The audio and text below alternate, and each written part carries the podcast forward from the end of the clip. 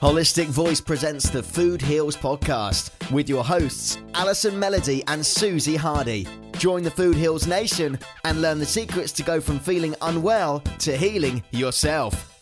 Warning side effects of this podcast may include increased health and vitality, thoughts of living longer, an increase in sexual activity, feelings of joy, cravings for kale and quinoa, and a spike in Tinder matches. In rare cases, women have experienced a strong desire to stop asking their boyfriends if they look fat in stress. If you experience any of these symptoms, post a selfie to Instagram immediately.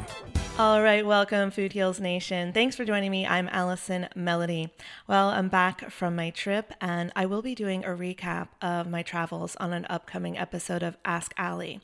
But I will say it was quite an experience, and I do have some interesting stories to share. So stay tuned for that. Um, but today, I have a limited release bonus episode, and this will be taken down. So if you like the content, be sure to take notes. So, what is it? This is a replay from a very powerful workshop hosted by one of our faves over here at Food Heals, JJ Flizanes. And it's truly all about understanding the link between your core wounds, the things that have hurt you in the past and your current reality. And when you make that link and you discover what happened in the past that is still affecting you to this day, you can become empowered to shift, to change, and actually finally manifest that happy, healthy life that you've been wanting that just seems quite a little bit out of reach. You just haven't gotten there yet. It's like, these are the tools. This is the path. These are the solutions. It's really about identifying, releasing, and moving forward, not staying stuck in the same old patterns, right? And I learned all of these tools and strategies and ways of thinking in grad school. I went to the University of Santa Monica. I got my master's degree in spiritual psychology, which let me tell you, all it was was a degree in learning to love yourself. Okay. And so when I was taking this workshop with JJ, um, listening to the replay, I was just like so excited and reminded because all of these things work. And I was remembering how many times I had to go back and heal something from the past in order to heal it in the future and how po- powerful that was. And how easy it was, and how these are not things you are taught in school. Usually, I was taught it in school, but it's very rare unless you went to my crazy kooky Santa Monica, you know, um, master's degree program. These are not things you're going to learn in a therapist's office. And that's, you know, JJ talks about that. Why um, very often talk therapy is ineffective because you're staying in the same cycle of talking about the same thing over and over with, uh, without a roadmap, without step by steps to get moved past it, to heal it. And so that's what today's workshop is all about. And let me give you a couple of links. JJ talks about the feelings and needs list throughout this training. So if you want to download that and follow along, you can go to foodhealsnation.com slash feelings and you can get that list. And if you listen to the workshop and you're like, wow, this is for me, I want to go further with this, JJ is running a course for the month of April, a four week course. And it's an amazing opportunity to do the work. You will be in a group setting and you will do the work together with JJ. So you'll get group coaching and one on one training where you can ask questions and problem solve with JJ. Very powerful. So if you're feeling it at the end, um, just go to foodhealsnation.com slash roadmap and you can sign up. The dates will be Wednesdays, April 6th, 13th, 20th, and 27th at 5 p.m. Pacific, 8 p.m. Eastern. Classes will be recorded and we'll have a Q&A at the end so you can get, you know, your personalized problems solved. Um, so you're also going to get some amazing bonuses. So not only will you get the course, you're going to also get the Anatomy of Emotion course, and you're going to get a one on one session with either JJ or one of her empowerment strategists, which is valued at over $1,500. And I'm giving you my course, Food Freedom. Food Freedom is in complete alignment with JJ's program, The Roadmap to Emotional Healing because mine is all about the roadmap to healing emotional eating. And what I did is I healed myself, ended my body shame, got in control of my relationship with food by using everything that I learned at the University of Santa Monica. And the teachings are the same. And so when I was listening to JJ's workshop, I was just like, yes, yes, yes. I remember how powerful all of this is. And I remember how I used most, many of the same strategies in my course, Food Freedom. And so I thought it would be a perfect bonus to give you. Um, so yeah, if you're interested in that, just head on over to foodhealsnation.com slash roadmap. So let's dive into the workshop. I hope you enjoy it. Roll it, Roxy. The Food Heals Podcast starts now. Welcome, everyone, to tonight's webinar The Three Reasons Why Talk Therapy is ineffective. I'm JJ Flizanes, and thank you so much for being here tonight. And I've been saying, if you've heard me talk anywhere, I've been saying traditional talk therapy because I do recognize that in a lot of therapeutic situations, they are using other tools. So this is about really the traditional talk therapy model and how it doesn't really work or support growth um, effectively. It's somewhat inefficient, and I'm only saying that from my point of view. If those of you that have had great therapists, I've had a, I've had one uh, that I that I think is really good, but even there are shortcomings in there. I had to bring on my own stuff to kind of work with, and I went in very specifically. So this is a 20 year process of really uncovering this and me working with emotions and things like that. So tonight's webinar is going to be fun and exciting. It's my life's work and I talk fast. And if that is a problem, know that there will be a recording and you can, lo- you can listen to it over and over again and take some notes. All right. So thank you all for being here tonight live. It's my most fun thing is when people are actually here to play with me. So for that, you will get a free gift at the end of this uh, for coming and attending live. I'd love to know, and I did see some in the chat earlier before I hit go how many of you are from different places. So I'm going to scroll back up, but uh, if you could go ahead and just stick that in so I don't have to scroll back up, let me know where you're from. I know I've got people from New Zealand here, I've got California, I've got New Jersey, West Virginia, Colorado, Phoenix, Arizona, Minnesota, Washington, Kansas, Florida, Portland, Oregon, Illinois, Maine, Portland, New Jersey. Hey, Fiona, Missouri, Pennsylvania. Yay, Scouts here. New Jersey, St. Louis, Illinois, Ohio, Costa Rica. Cool. Wisconsin, Edmonton, Canada. Hey, Julie. Great. All right. So, uh, Rochester, New York. Hey, hey, Linda. I'm glad you're all here. And there'll be more that keep coming in as we as we continue. So for tonight, when you have questions, uh, I'd love if you could save it to the end if you can stay. Otherwise, put it in the chat and if you have to leave before the Q&A starts, you can listen to the replay and see if I end up answering the question that you have. And then if you still have a question you want to email me back once you get the replay, just put it in the email and I'll either record a podcast if enough people ask the same question or I'll quickly write back to you. Okay. Because I definitely want to make sure that you get what you came for today. So I'm going to go ahead and start to share my screen and get the PowerPoint going. And I want to make sure everybody can see it. So can you let me know that you can see the PowerPoint and me? Great. Okay, cool. Just want to make sure this is all right. So you are here tonight again to learn or uncover or discuss or look at the three reasons why I think traditional talk therapy is ineffective. And, and it's not just me, but I'm going to use that as my point of view. All right. So for those of you that are new to me, because you've been referred by a doctor or a colleague of mine. Uh, I'm an empowerment strategist on a mission to transform the meaning of the word fitness because I started out as a personal trainer to include the physical, emotional, mental, spiritual, and even financial factors that affect a person's health, well being, relationships, and happiness. I have authored three books. My fourth book is I'm working on right now for this year. Uh, but the, the main two would be Fit to Love, how to get physically, emotionally, and spiritually fit to attract the love of your life. Hence, Fit to Love was my first podcast. And the Invisible Fitness Formula, Five Secrets to Release Weight and End Body Shame, which you can get a free copy of uh, at jjflizanes.com forward slash book. I have many podcasts, many more than are behind me. And, uh, but my most popular is Spirit, Purpose, and Energy. And I would say that Spirit, Spirit, Purpose, and Energy put me on the map because of well, many things, and I don't have to go into that right now, except that I'll say emotionally, I was in most alignment with, and I did it from a place of passion and from a place of purpose that meant it was very deep, deeply meaning for me. And it attracted, and so this is a lesson here, it attracted the opportunities and the people who then created this reality that's happening right now. I have been the host of something called the 30 Manifestation Challenge. So it's helping people to manifest more in their lives, all from health to relationships to money. And I've got a lot of uh, below, you see a lot of press. I've been in the press a lot uh, NBC, CBS, CBS, Fox 11, KTLA, CW. Now, those are all local channels here. Uh, some are national and some are local. And then, of course, the uh, national, international publications below that. So, all right. So, the goal for this training today is to understand the shortcomings of traditional talk therapy. That will be number one.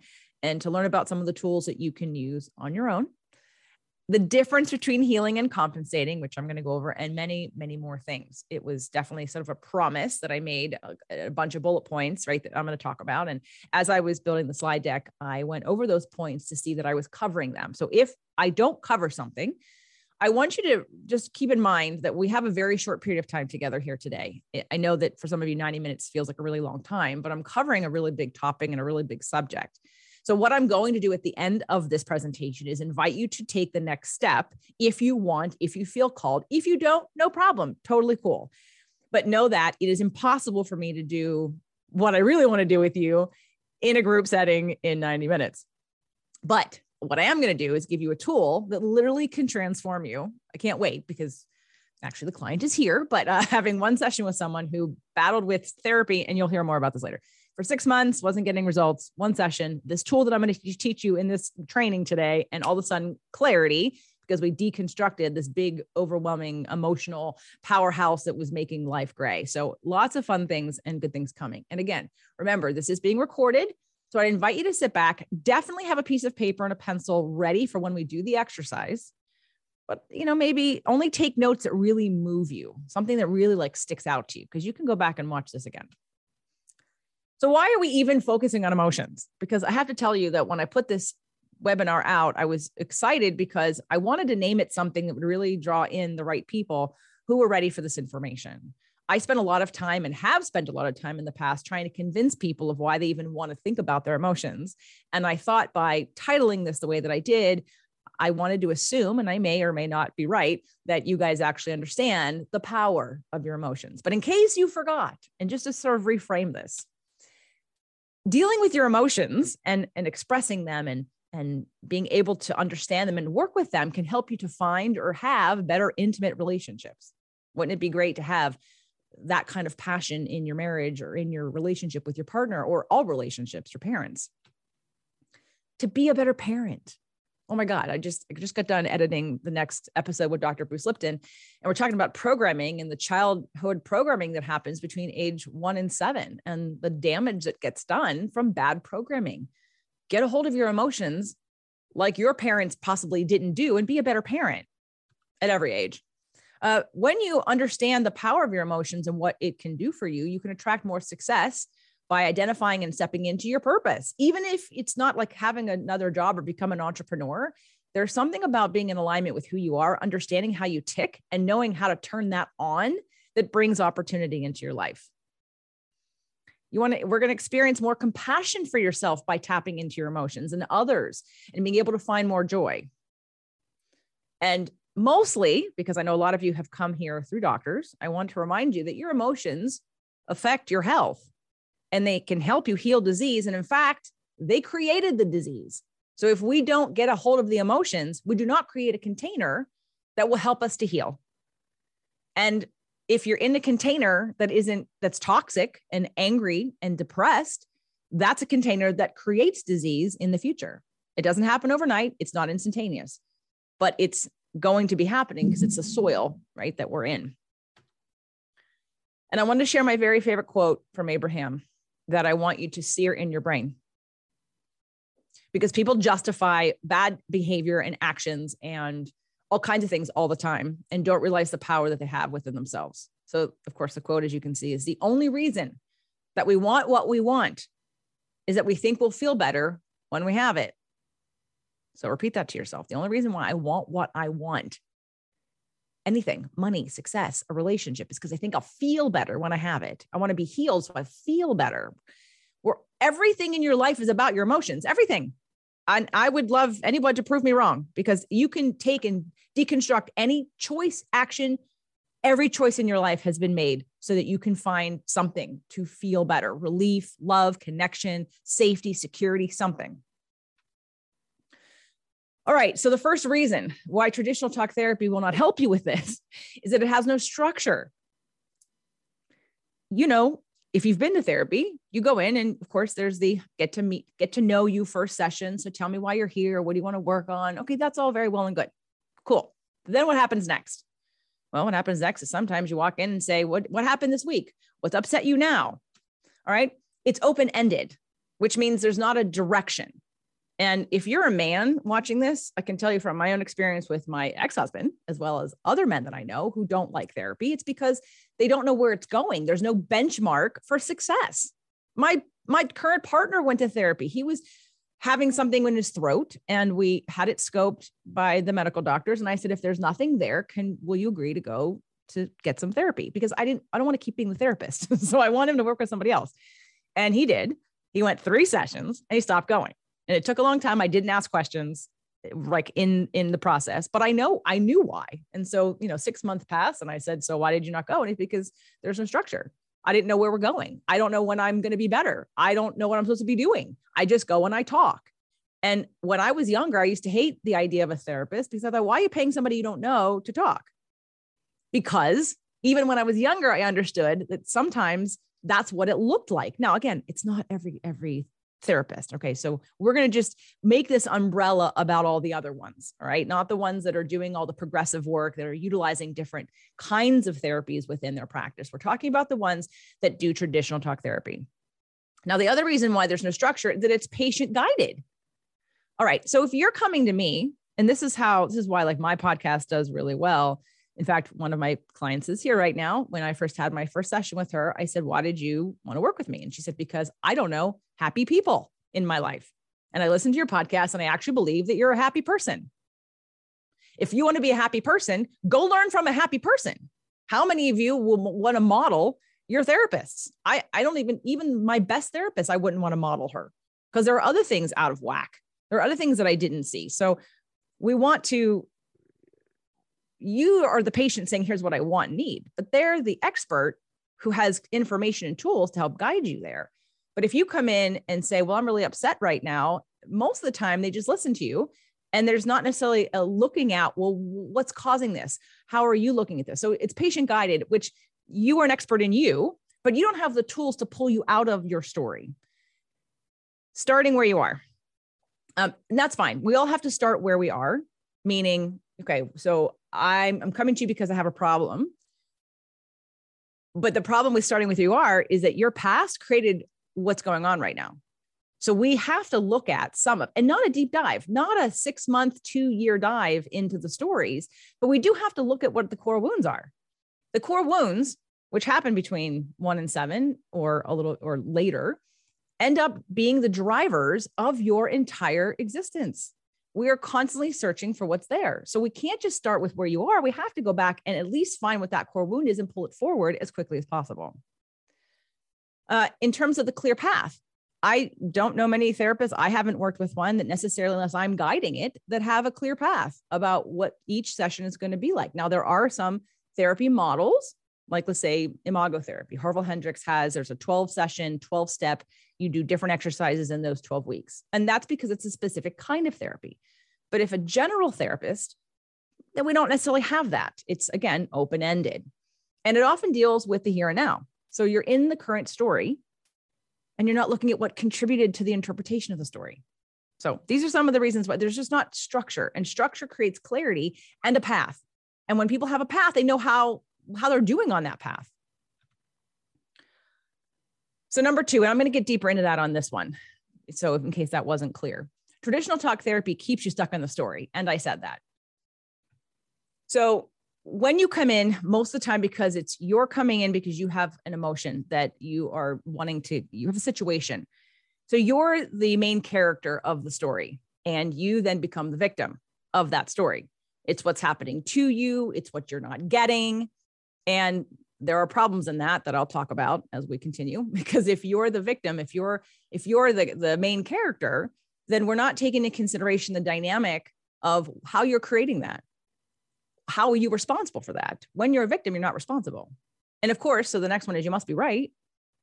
I've watched that. There's a couples therapy show. I only watched one episode, but there I see how you know when people come in, they just think, "Well, I'm a, I must be right. I'm the one with the problem. I'm the one here to deal with this." Okay, cool. Point of view. I I'm here to deal with what's going on. How can I? But I have even heard people villainize the other people in their life. Well, this person did this, and so it it gives the assumption that if you're upset, somebody did something wrong to you, which again goes back to being a victim. And I'm an empowerment strategist. Therefore, I want you to take responsibility and the power because from the place of victim, you can't control anybody else ever. You can try. You can use a gun. You can be manipulative. You can withhold love. You can try as much as you want to manipulate others into doing something for you to change, but it's a losing battle. You can't do it forever. It won't work. Someone will not keep wanting to change to please you because eventually they'll feel disempowered and they'll do the same thing to you. The cycle will go back and forth. A lot of times in therapy, I have this belief, and I've heard it from a lot of clients and people that come to the show and work with me that you know you come to get validated. So it's oh, and and I, I even have experienced that. There's like I even come and say I don't need to be validated. I want to work this out, but it's still this whole process of getting validated. And I'm not saying you you don't want to be validated, but it's the understanding that it keeps you in the story because it feels good. All of a sudden, someone is acknowledging you. You need to be seen and heard, which, by the way, is a very basic human need to be seen and heard. However, well, we'll get to that. Basic human need to be seen and heard. So if you're in the victim position, which a lot of people are in, and there's no judgment, I'm going to teach you about that in case you've been in it longer than you'd like to be. Because again, it's a place of disempowerment. You won't win from that place ever because it's always what's happening outside of you. We need to go what's happening inside of you and take responsibility for that. So if you're coming to get validated, again, it's this back and forth. It's like if you're sick, some people stay sick and get sick to get attention. I'm not assuming any of that is you guys. And I'm not saying, I'm not even judging that because half the time it's unconscious because you saw that when your sister or brother got sick, your parents paid a lot of attention to them and they got love. So your subconscious said, Oh, I want more love from them. I should get sick. You did not choose it consciously. What you yearned for was love. So the whole validation piece, again, is looking for external uh, agreement that you're, that you, whatever you're feeling, right? So the whole validation piece, again, becomes a little bit of addicted, especially if you're looking for it. And again, it's like a, having a boat with a hole in it. It's always going to continue to drain out that hole until you fix the hole. And the hole is that we have to learn how to empower ourselves to get our needs met and to understand and then attract and elevate to a frequency where we can actually attract this from others. So the validation piece is almost a little bit addictive for some people. And again, it keeps you in the story because as long as I have a problem, you're going to go, oh, that's so terrible. You must feel terrible. And that person's bad. Um, we, in keeping you in the story, you only focus on your point of view most of the time, right? Deconstructing what you think happened. And very rarely have I ever heard anybody talk about or deal with what that other person must be sensing or what's their point of view or could you be wrong? What if you're the person coming in and you're upset but you're the one in the wrong? What if the things that you've been doing what if you're the problem? Which i would say for a lot of people if you take that responsibility you're going to have choice in order how to heal that. It's so much better to be able to say i'm if i say i'm responsible for everything in my life i get choice. If i say everybody else is wronging me i stay a victim so, along with saying in the story, we're not getting tools to create compassion for others because, again, it's all about me. And then the story is the framework, it's the foundation. So the energy doesn't change. It just stays the it just stays part of the of what you talk about when you come in. It's like you're circling in a frequency of this story. The story becomes the truth. The story becomes the bottom line. But what if it's not? So I've talked about victim, and I want to go a little bit more. Uh, Stephen Karpman came up with the victim triangle or the drama triangle and Lynne Forrest has been on my podcast several times, and we did three consecutive shows, actually four. We talked about betrayal, we talked about childhood wounds, and this is part of the subconscious programming that you get from age one to seven. And just so that you know, we have what's called a starting gate position, which is sort of your dominant position that you start with. But everyone who's on the triangle being run by their program ends up passing through all three versions of this. Okay. So I would be classic rescuer. I'm classic res- rescuer. So I'm doing the show. So I'm doing this. That's why we're having this conversation. So I can help rescue people, right? As long as I'm conscious about it, I can pull myself off of it. But when I'm in a program, I'm becoming the rescuer. But what happens with the rescuer is that when you when the people you're trying to rescue don't listen or don't give you the love that you want because there's a need underneath this, then you become the victim because you feel victimized that they didn't appreciate you and you didn't get what they wanted.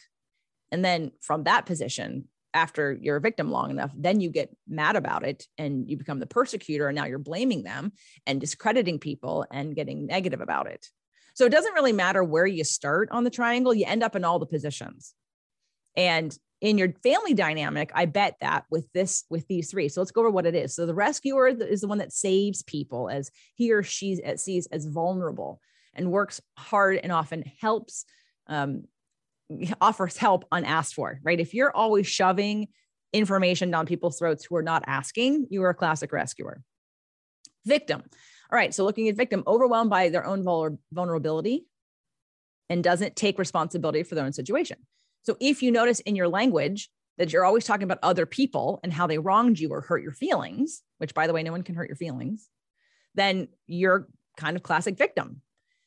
And the persecutor is unaware of his own power and therefore discounting it. Power used is negative and often destructive. And again, all are blamey in ways. And on the triangle, you can probably think of in your relationships who you're from your parents to your siblings to your children to your part your partners, you maybe even in work and get and notice who everybody plays first and foremost, who they lead with now, this drama triangle, like I said, is partly part of your programming. It happened, you know, subconsciously between ages one and seven. But until we take acknowledgement of it, there's nothing we can do about it. We just run these, these automatic programs in our brains. So hopefully you kind of have an idea of who you are in this. And, and there's no judgment, meaning one isn't worse than the other, because they're all they're all disempowered in some way. And even being in this cycle of being in the drama triangle means you will play every part until you take yourself off the triangle with consciousness.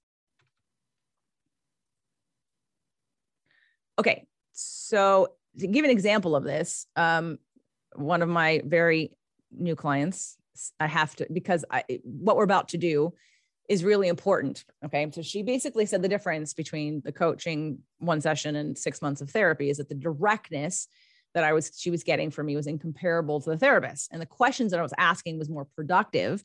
And anyway, the victim position was never discussed as a concept in therapy, but understanding this from the podcast and reading material has been very valuable. Because again, from the position of if you don't even understand that you're a victim, then you don't understand what roles you're playing and the dynamics that are being created. And when we can understand and take responsibility for the position that we're in, now it gives you power to do something about it. So anyway, thank you. You know who you are for uh, for this. So I, I want to talk about a concept that I'm not sure whether you know it or not, but you know, we think about stress. And for me with emotions, what has been really interesting for my entire career is noticing the difference when I talk to somebody about stress versus emotions. And across the board, most people, men especially, if I say something about emotions, everybody goes, no, no, no, no, no, emotions. Emotions like scare people. They go, no, no, I'm not emotional. Because I think what you interpret is that you are overly emotional or that it's weak. That's a big one, that it's weak. So, but when I say stress, oh my God, everybody wants to claim stress. Yes, I'm stressed out. Oh, yes, I have stress. Oh, my day is so stressful. My work is so stressful. My life is so stressful. So I hope you know that I'm going to go over the anatomy of emotion with you. Stress is perception. So first, you can't catch an emotion. You're not going to sneeze and catch an emotion. You're not going to walk into the out into the world and catch an emotion. You first have to have an observation. So you're looking at something, or maybe it's a thought, or it's a memory. And here's the thing about the anatomy of emotion it doesn't even have to be conscious, it could be subconscious. Something could subconsciously remind you and link to something in that programming that you have that from there creates an interpretation. So, first it starts with a thought, observation, or memory. Then it gets interpreted. So, what does that mean?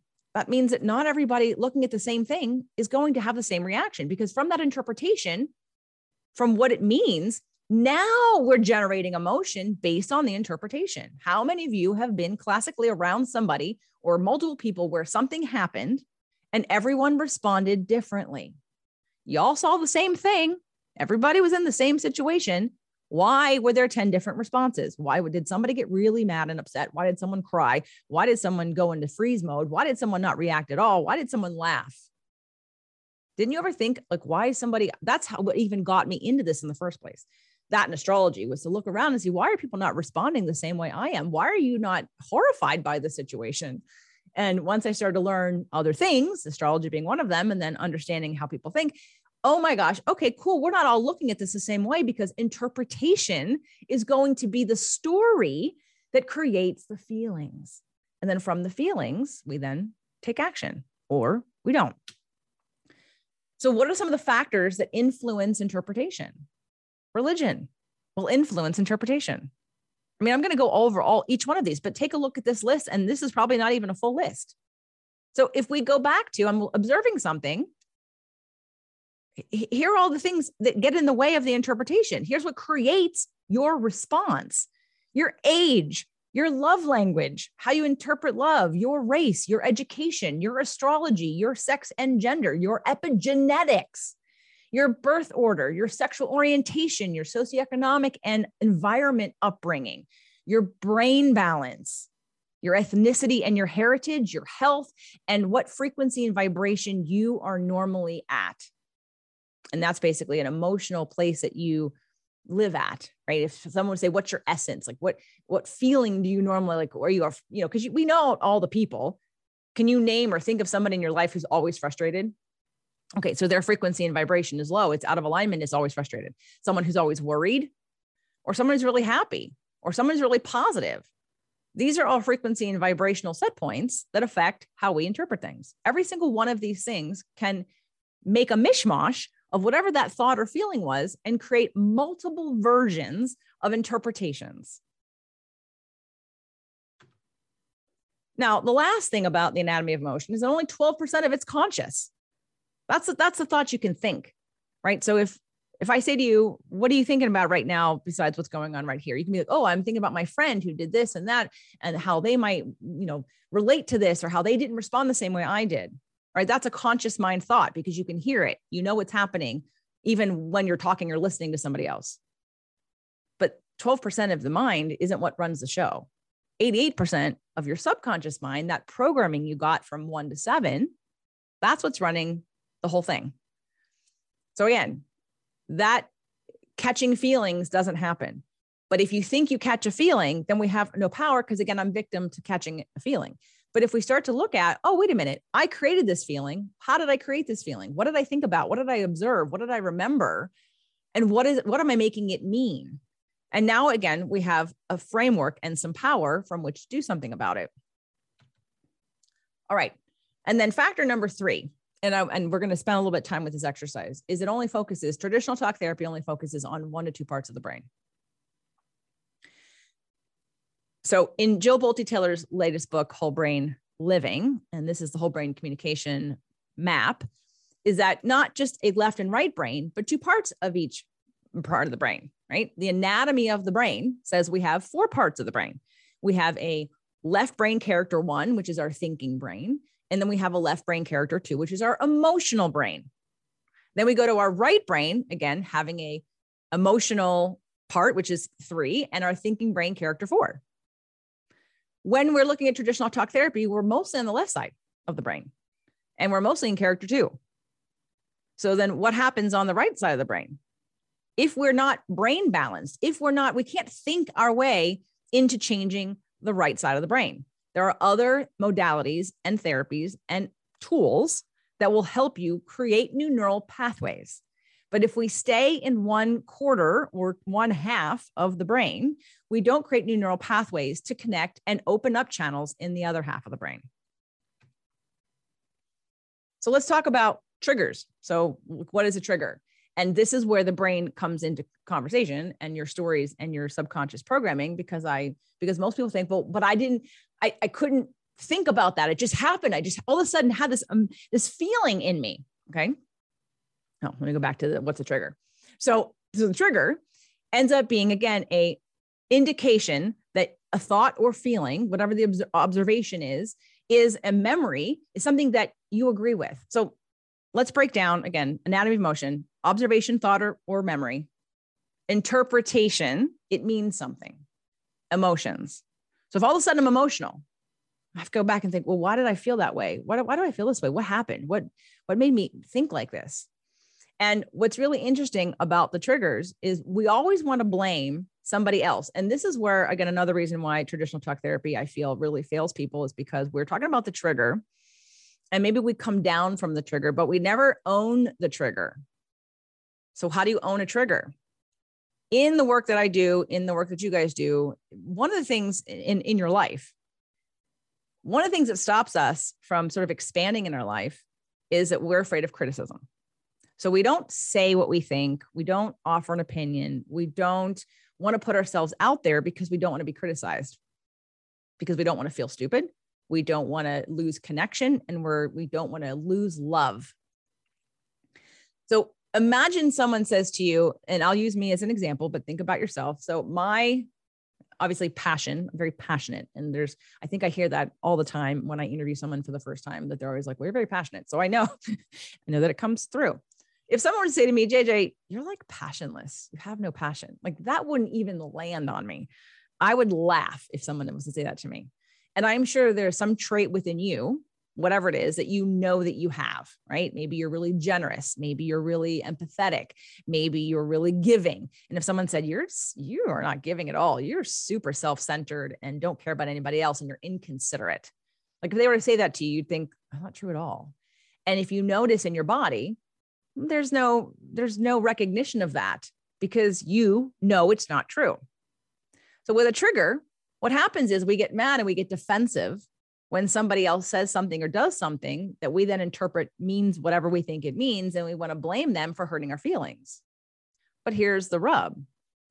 Whatever else, whatever they're saying to you that's so upsetting to you somewhere in your subconscious you believe it or you agree with it which is why it bothers you because it's hitting a wound in that subconscious from that programming that you had from one to seven and possibly even in later. And, and how you know that that's true is because it, you're upset about it.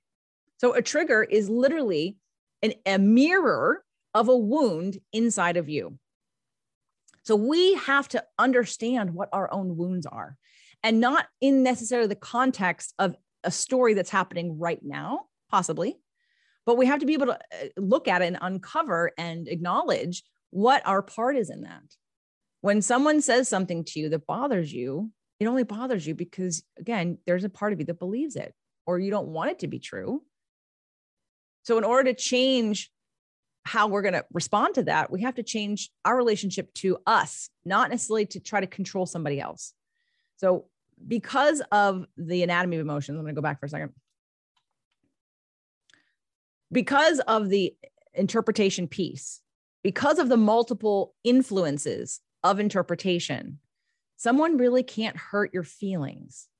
Because when you understand that someone who's coming at you, let's say in a mean way, I had this yesterday with a client, and she was interpreting a situation where someone at work wanted something from her and was coming at her, and she heard it as critical and she heard it as judgmental and she felt it as oh my gosh i i feel so tired and i can't deal with this right now. And so it became a trigger that sent her into into an emotion of wanting to like run the other direction.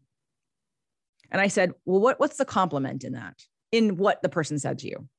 And this is like a new thing i've never thought of so i was really excited. I was like what's the compliment in that? So what that means is the person who she thought was being sort of mean he wasn't being mean but the what the way he was saying it i said what what are you hearing underneath this?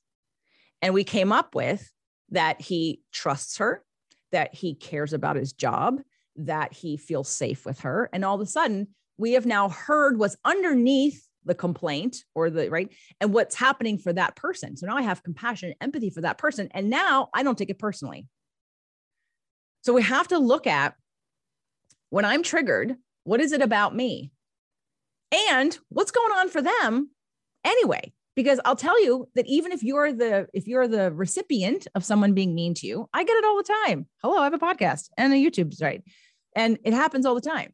And what happens is someone recently and on a YouTube video was looking for one of my guests, and this was pr- prior to when I started doing a when I started doing a, a disclaimer. And the disclaimer goes like this: Welcome to the show. Blah blah blah. If you're finding this on YouTube, know that this is my show. And what that means is I'm going to talk. So if you don't, and if you don't like me, that's totally cool. And then I say, guest, where can they find more of you? I get it out in the out of the way in the very beginning. So that if that person decides at any point in time they do not resonate with me, perfect. They can go follow that person on their channel or wherever they can get more of that person. Because I had somebody who came looking for a guest who's recently been on national television and she was searching him and he she found him. Well, then I start talking. And so she didn't like that because she didn't want to hear from me because she doesn't know me. So she got mad and she wrote an angry review on uh, YouTube and, and called me egotistical and I only wanted a free session and a selfish, whatever, all the things that you were saying. Anyway, I delete those now.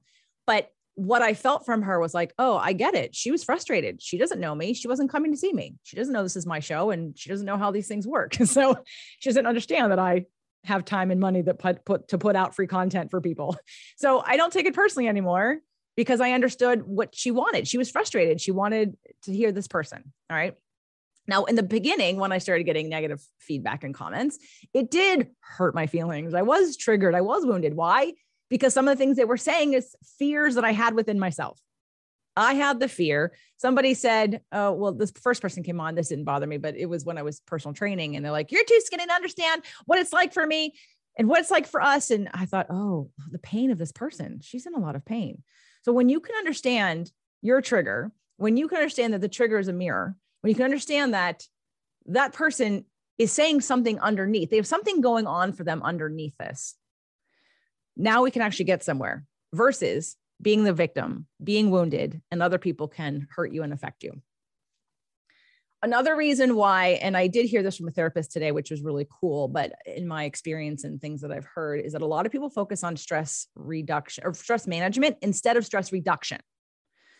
So let's talk about the difference between the two. All right. So stress management focuses on, and I'm doing this in, in reverse order here, uh, focuses on changing environments and adding coping mechanisms while reacting to circumstances outside of your control. I have seen therapists that I've worked with and clients of mine and other people with their clients who help them to still be in a control addiction and just change how they do the thing. They're just replacing it. It's like if you have an addiction, a substance addiction, which by the way, we all have addictions. Every single person here, in case you didn't know this, you have an addiction. And it may not be a substance addiction. I did a whole show on addiction and understanding addiction because I was dealing with addiction and because now I understood that I have an addiction too. For a lot of people, their addiction is control. Now, there's the obvious hard addictions alcohol, drugs, tobacco, um, you know, that kind of thing. And food even can fall into potentially kind of not really in a hard addiction, but it's not quite a soft addiction, but food's an addiction. And when you replace one for the other, that's why I don't really support, well, you're not going to hear me go, yeah, you're sober, because it's like, okay, I see a lot of angry people who come out of recovery who didn't deal with what got them in there in the first place. It's not the alcohol's fault. It's not the food's fault. You have an emotion inside of you you have to deal with. And you're just numbing it with something. And now you're just changing it to something else. So this is what I consider stress management is when someone takes a situation and then they just t- sort of try to facilitate and manipulate the circumstances, or they do avoidance. Oh, well, that situation over there stresses me out. So I'm not going to go there anymore. I'm going to go over here because this has different interpretations and I feel better over here. Again, this is stress management. This is not stress reduction. It's like rearranging the deck chairs on the Titanic. It's not going to have the same outcome. Okay. Or you're going to have the same outcome. It may look different going down, but it's going to have the same outcome. Stress reduction, however, is what I'm a big, big, big fan of is focusing on the problem with problem solving and problem solving the triggers and the needs while taking responsibility for the stress response. Understanding why you react the way you react gives you the power to change how you react. There are multiple interpretations for every situation. There are multiple points of view for every situation. I had a client when she started in the mastermind a couple years ago, her she was just starting her business. She had just retired, and her daughter had said to her, oh, "Mom, don't do any of that. Like, don't do social media. Don't do like, oh, you're working too hard." And cl- said client felt attacked, felt like her daughter did not believe in her, felt insecure. And I said, okay, but that's not what she meant. I can hear what she means. I said, what possibly other thing could she mean? And what her daughter meant was, you were unhappy in your career and you were depressed for many years. Now you're free. Don't work too hard. I don't want you to go back to being depressed again. How we hear things it affects how we respond, right? So the stress response, the anatomy of emotion is that if I'm interpreting it in one way, that doesn't mean it's right. Just one way.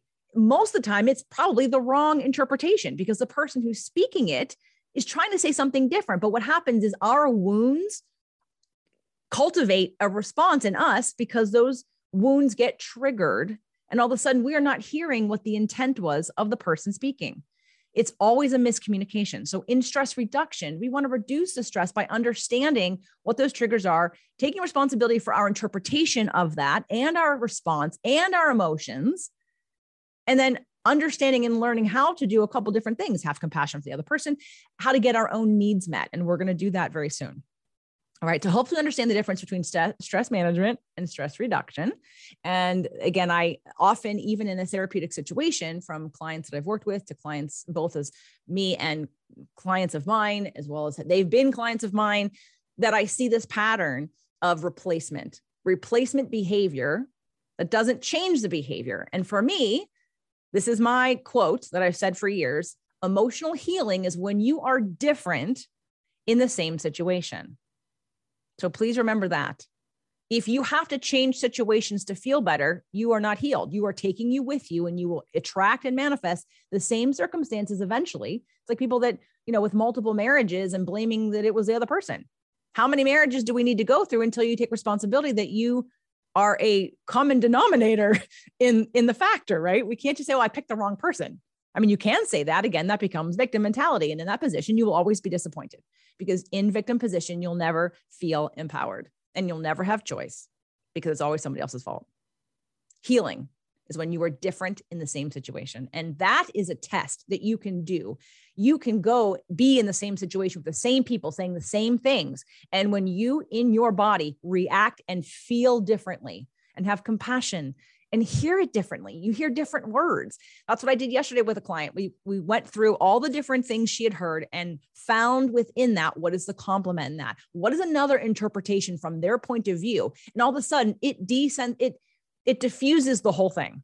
It diffuses all of the emotions surrounding that. So remember, healing and especially emotional healing is when you are different in the same exact environment. Otherwise, again, this compensation thing, you cannot run it. You cannot run your feelings, and it will come up at some other point in time. All right. So here's the exercise. So it's, I call it the three steps to effective communication. And of course, I'm not going to be able to take everybody through this at a, you know, super long pace, right? Uh, we're going to go through it. We're going to talk about it, and then I'm going to answer questions about it, uh, especially at the end. But if you don't understand, and I see that there's some in the chat right now. So let me just pause for a second and just see if there's anything that I can uh, address. If you guys are just talking to each other, often keeps you in the trap and uh, that's exactly what's going on. Okay, what if one gets out of the triangle but others not so? You face a continuous dynamics. No, no, when you no, because the whole point of getting off the triangle is having an observer perspective and understanding that they're in a pattern. And again, so this exercise is going to help you take your power back. So we're going to get to that, Elaine. I never would have went to therapy. I'm so glad for JJ helping me because helping me become aware of the drama triangle, being able to look at stories. Okay. Sorry. What emotion is under control? Well, uh, okay, let's get to that right now. All right. So understanding and so this to me, so I had said client uh last week, and especially those of us like in so i have a team i'm building a team of empowerment strategists and when i teach them some of the tools that i use they get so excited they just want to jump to some of these other tools because it's so cool to see some of the patterns and quickly get answers for lifelong issues that you've had right? And it's very empowering for you to understand what how you can take your power back. But sometimes this exercise is all anybody needs to get started because it's in the here and now And while you think it's going to be the easiest one, you're going to hear this and be like, okay, this is kind of easy. I'm going to promise you that it takes time to integrate, which is why I always teach it first. I teach it when I have one on one clients. I taught it my empowerment strategist first. I'm teaching, I teach it, it has to be first. I teach it at every workshop I ever do live because this framework has to be massaged because it's new for a lot of people. And these are words that you're not used to asking you're like to being present with and there are questions that you haven't asked yourself. And so it takes a little bit of time.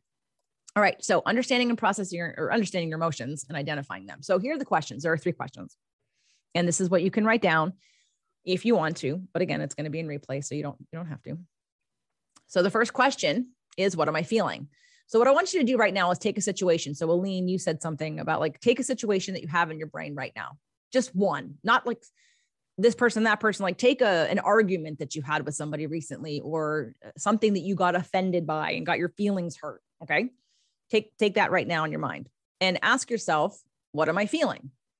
Now, for a lot of people that don't deal with their emotions very often, and, and here's what I'll say about emotions and why I think people are often very afraid of them and why I think people suck at processing them because again that fear of control or that the addiction to control that we have emotions to you seem very scary because they may mean you'll be out of control and so the emotions the piece of the emotional piece is the hardest and it's not it doesn't have to be if i explain it to, the, to you this way imagine being on the planet for the very first time when there was a season. Okay. You're brand new, the planet's brand new, or at least civilization's brand new. And you go through spring and you're like, cool, I can pick an apple off the tree. And then you go through summer and it feels so good. And then you go through fall when the leaves fall and you go, oh, it's pretty, but God, I hope that comes back. I hope the leaves come back. Then you go through winter when everything starts to die and you freak out.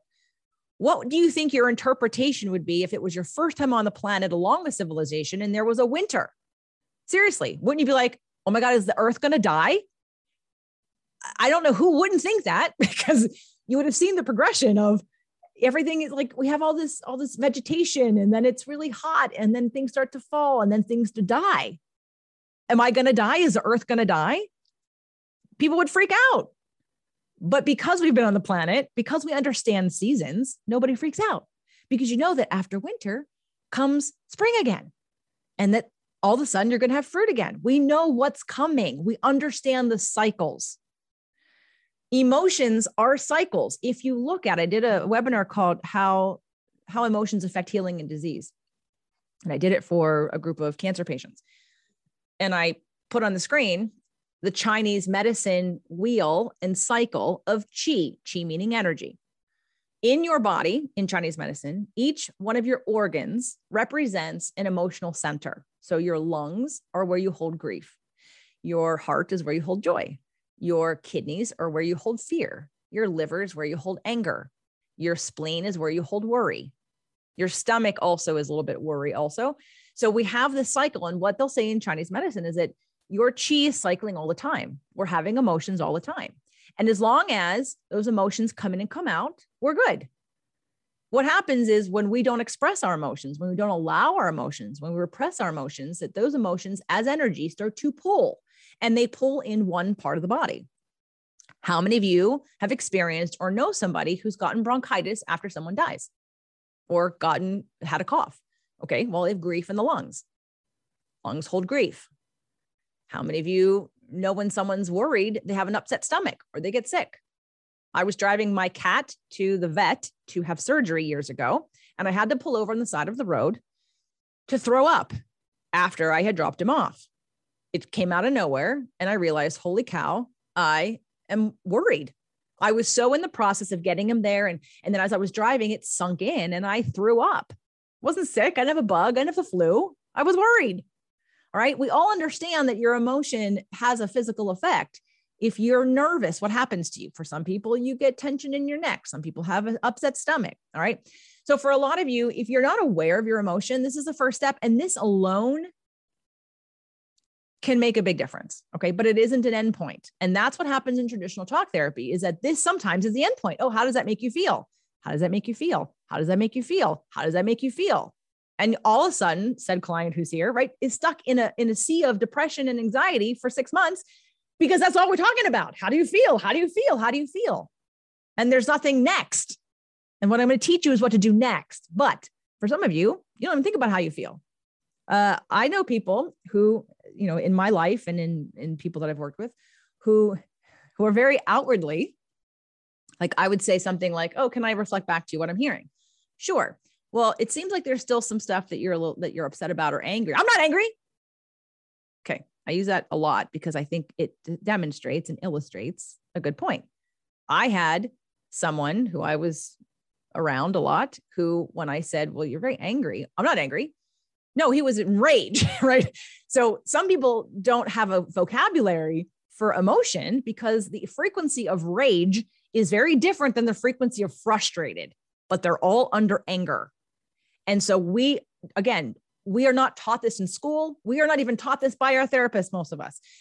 So, where are you going to learn about your emotions? Where are you going to understand what it does to your body? Where does it sit in my body? How does my body react when I feel this? What's an indicator of this? Okay. So, the feelings, there are a hundred different feeling words.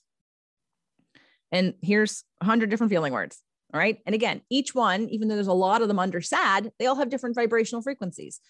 It's not, uh, you know, like I said, so rage being different than frustrated what I'm going to do about that is going to be very different and how I might express that. Oh, I forgot to mention. So, feelings, going back to repression feelings and why in the whole seasons, and you're going through the cycle in your body of feeling different feelings every day. Again, like air in and out, in and out. As long as the air comes in and out, in and out, we're good, which means your emotions have to come out.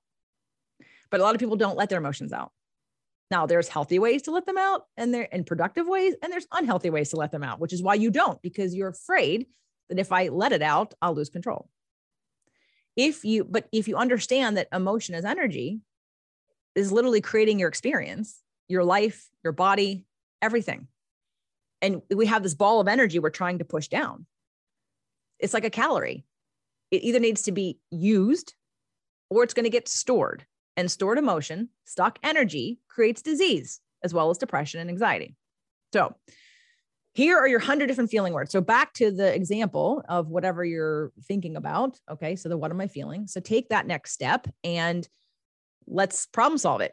So, what are you feeling? And write it down. And another thing I'll say about this process and about emotions in general is the only time that people are doing this and the only reason you need to do this, and we'll get that next, is, is a need that's not being met. When you have a positive feeling, you know, no, there's nothing, just celebrate that.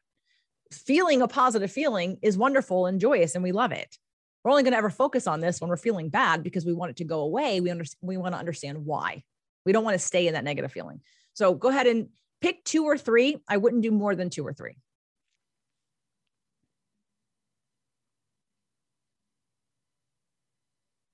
And I do have a link for you to get this list if you want the lists. Okay. All right. So hopefully by now you have a feeling, and it's probably going to be in the left side, right? because again, it, we're not problem solving something good. All right. So you have a couple feelings. Cool. All right. Second question What need is not being met, or the perception of it that is creating the feeling? So here's where, when you have a negative emotion all the time, it's only because you have a need that's not being met or the perception of a need not being met, right? That's the only time negative emotion comes out is because we're reacting to an idea that something is not, something's missing. A need is not being met. Now, the word need triggers people because you think it means needy, you think it means weak. It doesn't. We have 86 basic human needs that I'm going to show you next. 86 basic human needs. Everyone needs to be seen and heard. You're a human on the planet in this time, your existence needs to be seen and heard. So here are the needs. And go ahead and take that. Uh, here's the feelings that I'm having in the situation that the umbrella is under. Okay, in that situation, what need is not being met or what perception of a need is not being met? So go ahead and look at the needs really quick. Okay, needs. We're on needs. All right. So hopefully by now you have a need or two or three or four that isn't being met under the situation. Okay. Now here's the kit. Here's here's the kicker. And I know you probably, if the sentence goes, and, and most of you probably did this, it looks like this. I feel this because my need for this is not being met. And the next part is going to be the strategies. So question number three is, or what strategies can I take to get the needs met? But it has to be without asking anyone else to be different because here's where the victim mentality comes in. If you, and, and I'm sure that you probably, a lot of you said, I need him or her to do X, Y, or Z so that I have this need met and I feel better.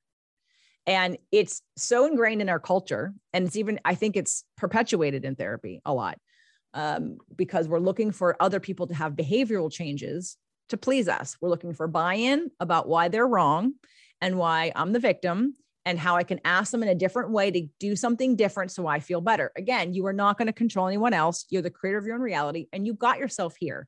You have something to work out. So, what strategies can I create to get the need met? Multiple strategies. Now, that doesn't mean someone isn't involved. If I say I want companionship, companionship is I want more than one person to be around. But I can't say I need you to be my companion. I can say, well, how else can I get companionship? Well, I could start to make a list of the people I like the most and spend time with the most and start calling them and making play dates. I could get a dog. I could get a cat. I could volunteer at a shelter. I could volunteer. Okay. So you, I want you to write down right now a couple different strategies to get one of your needs met that we just created in the beginning. All right. And I'll, I'll give you an example. So, and I'll give you an example of how to deconstruct something that you're maybe even unclear on. So, my in my past relationship, there was a gathering that would happen every year. And and when I and the first time I went, I think it was whatever, it was new and I learned the ropes. The second time I didn't want to go and I had all these icky feelings. And again, this is where we have to deconstruct what's going on. So I knew that my body felt tight, I felt constricted, and I and I just didn't know why. Because again, you're in the feeling state. And that's fine, you're feeling it, but we have to understand the feeling. It's giving you information. It's it's asking you to do something. We can't ignore that. So I said to myself, what am I feeling? And I thought I'm feeling ah well, I was feeling fear, I was feeling worried, I was feeling frustrated, I was feeling a lack of freedom. Now lack of freedom is an interpretation, but not a feeling. But I was feeling frustrated, worried, frustrated and worried, maybe a little bit aggravated. All right, why? And when I thought about why, now, you know, I, I'm gluten free and I go between paleo and keto and I'm mostly dairy free and I'm in the middle of the country and I'm thinking, okay, that no one's, I'm not gonna have any food. That was one of the first things. I'm not gonna have any food to eat. And I never ask anyone to make food for me. I take responsibility. I don't expect people to change what they're making because I'm showing up.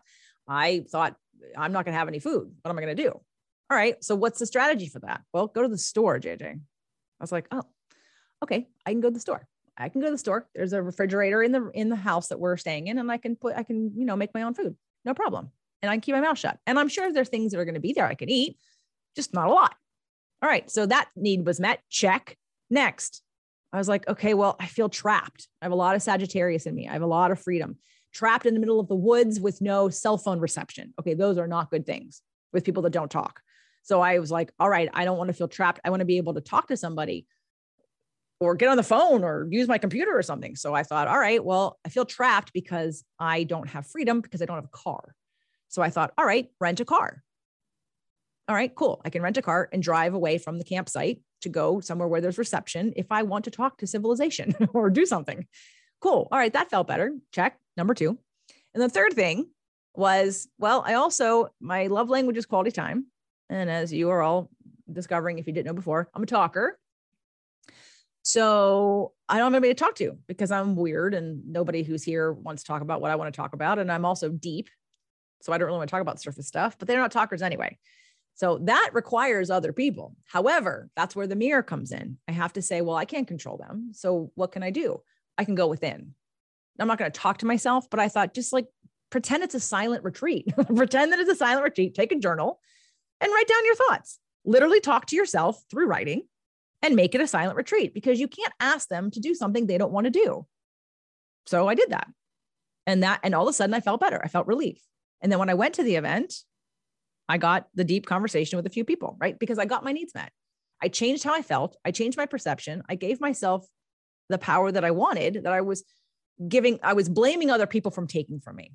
So that's my story to display kind of deconstructing what was going on for me and hopefully that helps a little bit and you can come up with some strategies to get your own needs met so if you would like this feelings and needs list because i still use it today i use it with every single client i use it on myself when i want to deconstruct something and understand what's going on so i know what to do about it All right. You can go to jjflizanes.com forward slash feelings list and download the three questions and the feelings and needs list and the vibrational scale that goes with it, which is what I'm going to talk about right now. So, in law of attraction, there is, and in quantum physics, because that's what law of attraction is, it's quantum physics. We, to make it really simple, the left side is the is the positive emotion and the right side is the negative emotion. And and you are in alignment. Your intuition is speaking to you. You're able to hear it when you're on the left side okay? When you feel good. Every day in your life the choices that you make the conversations that you have the beliefs that you have the feelings that you're not expressing create momentum so what happens is many times people get into a, or are in by default again think of your think of your subconscious programming you're in a default negative momentum. So from that position the, the longer you've been in it the stronger it is the more neural pathways in your brain you have for that the easier it is to get triggered the easier it is to feel disempowered the easier it is to worry to have anxiety and to be thrown off balance part of the difference of the work that I'm talking about versus the work that I think that gets done in therapy is creating new neural pathways and and changing momentum and being aware of momentum. So I did a talk, and some of you were here from that talk from with Isha Patel over uh, last couple of days called the Global Awakening Summit, and my talk's title was Transmuting Stuck Emotions. Transmutation means to change something from one form into another form. The, the more momentum you have on one side can be it's energy you can transmute that energy into positive. And I'll give you one example that you can use right now for anyone who worries. If you worry, what is worry? Let's break down worry. Because so many people worry justifiably. They think it's their job as a parent, they think it's their job as a spouse to worry about somebody. Worry is not in the present, worry is in the future. If most of you were to stop dead in your tracks right now and say, Am I worried? Like, what am I worried about? Look, I'm breathing, I'm fine the house is standing, everything's cool. Yes. If you're in the moment, everything's fine. It's when we start thinking about the future. So, worry, energy, worry probably gets in your stomach. Worry probably uh, maybe tightens your shoulders. Worry, like what does worry do to you? Do you breathe faster? Do you, how, what, what happens in your body with worry? And what is worry? Worry is a story that you're telling yourself about something that hasn't happened. It's made up. It doesn't exist. And its ending is negative. Okay. You're telling a bad story. So, what do we do with worry? How do we transmute worry? Well, worry feelings, worry energy is very similar to excited energy. So, how we can transmute worry instantaneously is recognize the negative story you're telling yourself about something that hasn't happened yet that's not true with a negative ending. And especially if you've practiced this a lot, you already know that. So cool. If you need to go down that, fine. Spend your five minutes telling the negative story. So maybe you can go, ah, what's the worst that can happen? Can I handle that? Fine. But then you've spent X amount of time creating negative momentum, creating that story. I want you to stop and pivot. And for a lot of you, I want you to actually physically turn your body in the opposite direction or turn your head in the opposite direction or do what I'm doing with your hands and do like left side, right side. Because worry energy and excitement energy are very similar in the body the difference is the excitement energy is what's wanting to emerge. What's the positive story? What do mm-hmm. I want to have happen? Because how often are you telling the story about what you you say I'd like this, but then you tell a negative story. You get into a negative momentum, which is never going to manifest you what you want.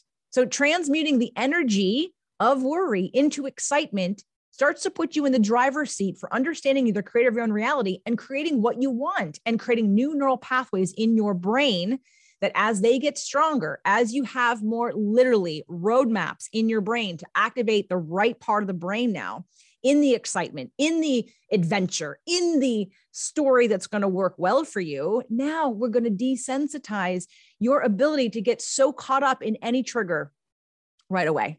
So, in the brain, just like in muscle, if you do the same exercise all the time, there are certain muscle fibers that will get strong and the rest of them won't be participating. So if you've ever done worked with a trainer or been in some kind of training program, you know that trainers want to have you do different exercises, you know, like mix it up a little bit. And the reason you mix it up a little bit is because you want to activate new muscle fibers so that you can have more balanced joint integrity, more balanced muscle, so that you can keep getting results because you want to activate the guys that, that your brain's not talking to. Well, it's the same thing in your brain. Your brain has pathways that it's used to. And the more stories, the more negative momentum that gets created from the stories that you tell, you have really strong, like major mega pathways for negativity, for depression, for anxiety, for sadness, and you're not going to all of a sudden go from depression and sadness to joy and elation because you haven't practiced it. It's like doing a sport for the very first time. You're not going to be great at it. You might be okay. And your body's definitely going to be like, what, what's going on right now? And, it, and you might be sore in new places because it's new and you don't have the neural pathways set up for it. So, this is an important understanding for you to have because you are contributing to strengthening negative pathways or creating new ones. And that momentum takes consciousness and conscious awareness of your thoughts to pivot and tell a different story. So when you want to go into worry, stop and say, what's what what's wanting to emerge? Like what do I want? Rather than tell the story that isn't even true. Again, none of them are true. And someone might say, well, JJ, but it's not true. Right. Neither is a negative one. They're both not true. So why not tell a story that feels better? because then you're going to help yourself get it. You cannot get from negative story to positive outcome. Okay. So we have to create new neural pathways in the brain. All right. So I'm going to pause for just a second and see if there's any other questions. I'm going to ask, answer more questions. All right. Okay. So, uh, so Aline's asking about what about respect and to be seen and heard. All right. Any of the things that are on the list that you think you need from someone else means you need them from you first. I need respect. Right. Then you're not respecting yourself. How can I get more respect from myself? Well, it might be get out of the situation. It might be have better boundaries. It might be leave the job. It might be choose a different partner. It might be stop taking everybody, like listening to everybody else instead of listening to yourself. Yes, ouch. Right. Right. That's the rub, but that's the power. When I can, when I, I, and I'm telling you this, it's when you take it, it's at first it may be like, ouch, but then you go, oh, because you're the blueprint for how others treat you. If you don't give yourself love and respect, if you don't see and hear yourself, if you don't celebrate yourself, how in, in the world do you expect someone else to? That is where the victim position of I need it from other people has to change. Because then you're like, it's again the never ending hole in the boat. It's just going to keep going out, just going to keep going out. You're going to keep sinking. You cannot give your power away to others and expect to feel empowered. And when I ask for others to do for me what I am not doing for me, that is not empowered. Okay, cool. All right. Um, so, and again, that's a hard thing. Um, if any of you know the work of Byron Katie, um, she has her four step questions, and I I like it, but I think it's overkill. Uh, I think all you need is one thing a mirror. Just turn the mirror right around. Just skip to the end, turn the mirror around. What you put out is what you're getting back. Okay. Again, this is quantum physics. What frequency you're on is the things that you notice that's going on. You can't have something in your experience that you're not in agreement with. So, can we look one more time at the question. Yes. All right somebody said on when I was with Isha, and I don't know if that person's here or not, but uh, said that I am afraid of putting myself out there because I'm afraid to get annihilated. And I said, right, because you are expecting others to tell you what your worth is instead of you knowing what your worth is. So when I hold back because I'm afraid of being criticized, yet I want to be seen and heard, what does that mean? That means I'm not seeing and hearing myself. And that if I put myself out there, I'm hoping someone else sees and hears me and reflects that back to me, even though I don't believe it, which really means you're not going to get it. So we can't we can't live from that victim place of of fear of everybody else's stuff. That doesn't mean it's not going to happen. and doesn't mean that you're going to live by yourself. This isn't a disconnection piece. This is a when you when you can problem solve and and really deconstruct what is going on for you for real, what you need, your life will change. You will be elevated. Okay. You will attract better things. Your frequency will raise. Your experience and what you have in your life will change. Your body, your health will change. You can't tell a cancer story over and over again for 20 years and not be in alignment with cancer. we have to appreciate whatever's going on with us as a bridge from one part to another to ask our lives to be different. We have to see what's happened, what we've what we've allowed in, what we've asked for, what we've attracted in as a message for what we need next. And it's a stepping stone, not an endpoint. And just and another thing I didn't even put on this now that I'm see I knew I think of more things. The other reason I'm not a fan of traditional talk therapy is because you often get labeled and you get labeled as having some disorder. And the problem with the disorder is now there's a container and the interpretation for the rest of your life. You are bipolar, you have anxiety, you have depression, and, and half of that shit is not even real. Okay. Um, but that's another story. So I don't like labels. I think labels don't help people. I think labels are victimy. I think labels are blamey and they keep you disempowered. What can I do about this? What is it in me that needs to be healed? What is it in me? That's how we're going to grow and that's how you're going to expand into the next part of who you are. So again, I, like I said, I could keep you guys here for like the next five days. So what's next from this? Obviously, this is just the beginning of the conversation, but for some of you, it might not be. Maybe that was enough for you. Um, so of course, if you're dealing with some things you want to work out, the option number one would be, of course, to do nothing. Okay, don't do anything. So you do nothing, you get nothing. Right. Option number two would be to keep doing what's not working. And that's, I think, the definition of insanity to do the same thing over and over again, expecting different results. So you know, but that's an option. Some people are very comfortable there. That I would call that an upper limit. Upper limit meaning that I do not think I deserve more success, love, and abundance. I think this is all that I deserve. Therefore, I'm not going to allow in more. So I'm just going to stay here because I'd rather have the misery that I know than to take the chance of something on the other side of this. So option two, just keep doing what's not working. And of course, option three is to get some help and learn the tools. So let me share with you what's happening. I'm going to be doing a course called the Roadmap to Emotional Healing, and it's taking these very basic tools. So I how I handle and and I'm doing it as a class because it's impossible to handle, you know, a ton of clients at one time, even with my trainers.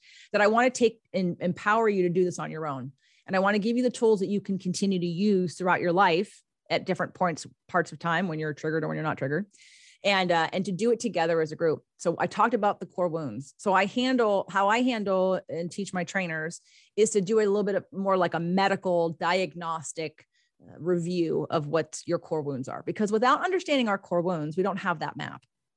The core wounds, the map starts with the core wound. So if you weren't seen and heard as a kid and you felt invisible, and we don't heal that, and you don't know, and we don't deal with how to heal that, then everything that you choose in life is trying to get that need met subconsciously. The jobs, the friends, the partners. Okay.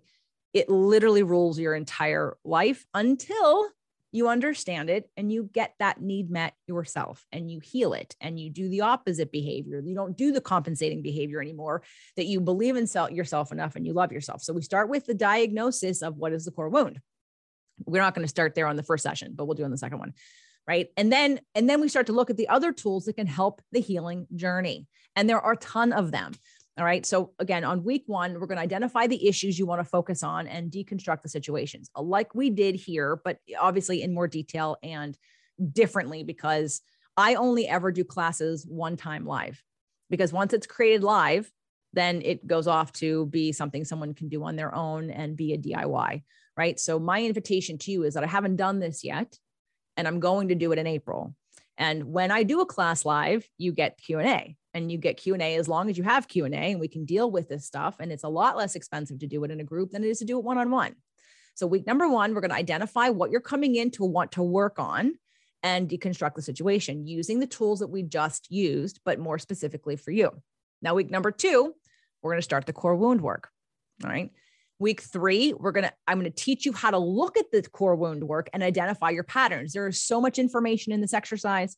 You're going to identify your patterns. You're going to see it so clearly. I had a behavioral change when I did this exercise the very first time. When I could see exactly how I cope with not getting what my needs were as a child, I saw the pattern in my entire life. And I was like, oh, and I put, and I, and I literally in that instant stopped doing it. Well, okay. I stopped doing it in my marriage and I did it less in life. But you know, and I've done it less and less, but there's still little little remnants in there. Okay. But so much better than before I was unconscious of what it even was. And then I'm going to teach you how to look at, well, how do I heal that? When you see the pattern of how you respond, you know how to do the opposite of that. when you look at what needs weren't being met by the caregivers that you had, now we have information to how to get it met. But otherwise, we're just talking about the story. That's the problem with talk therapy is you stay in the current story and the current story doesn't freaking matter. The current story was created by the wound from your past. And until we understand what that is and we heal what's with inside of you, then you stay stuck in the story. Week four, we're going to look at what other tools you're going to need on the journey to continue the healing process. Right. And they can be individualized, obviously, for, for you guys.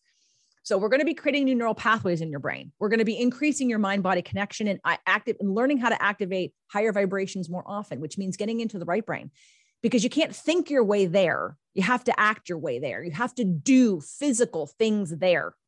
We're going to strengthen your ability to pivot, what I was just talking about there with the worry into, into excitement. We're going to uncover those hidden beliefs that keep you stuck. That's looking at the core wounds and then other related beliefs that you have about yourself that are keeping you in these patterns. We're going to assess your environment.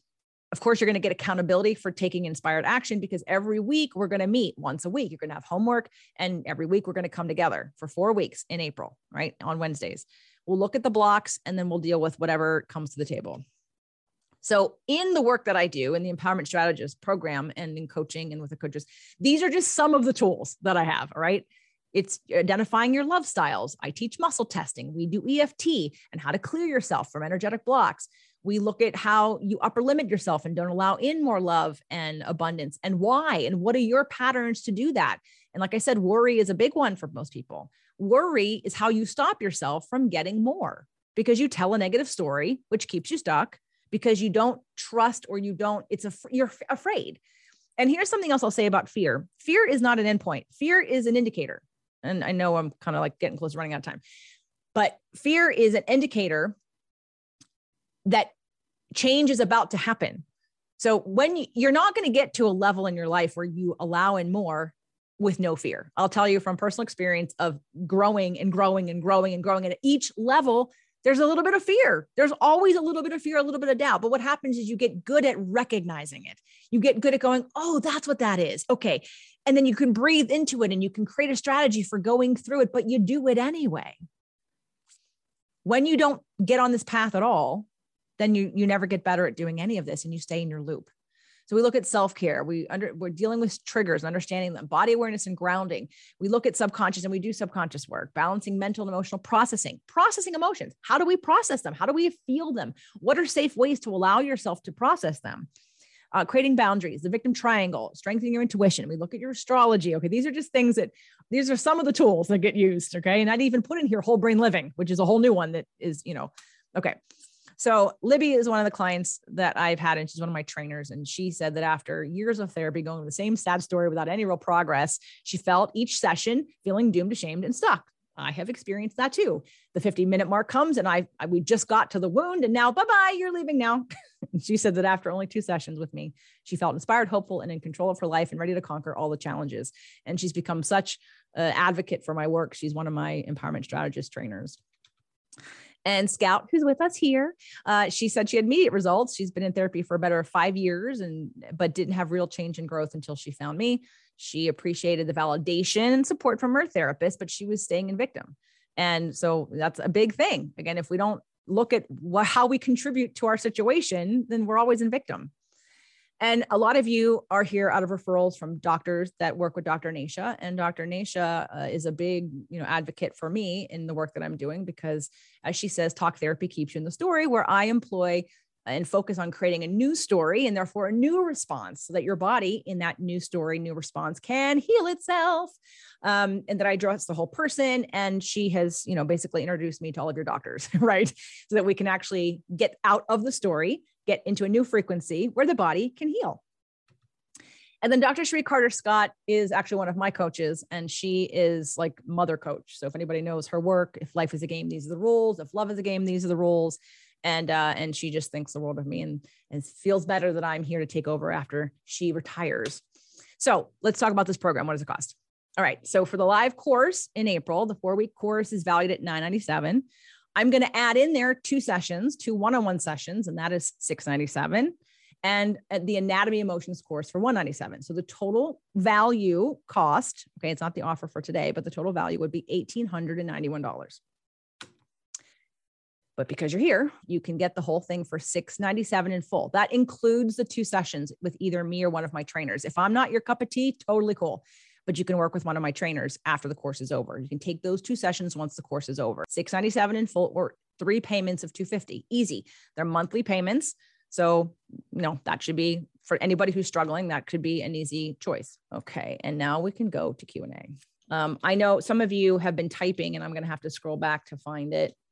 Okay. Time commitment for the course. Good question, Kelly. So you are, so it's, uh, thanks, Maddie. It'll be 90 minute once a week for four weeks and they are recorded. So for those of you that can't come live for all of them. You will be able to watch the replay and you will be responsible for doing the homework on time. It keeps you accountable, which is why I love the live courses when I create these programs because more people get. I think I just heard a sale. Uh, so who just who just bought? Okay, cool. Well, you're strengthening intuition. Now there are nine left, nine strengthening intuitions left, and you get the two sessions with me. So yeah, it's recorded. It's an hour and a half.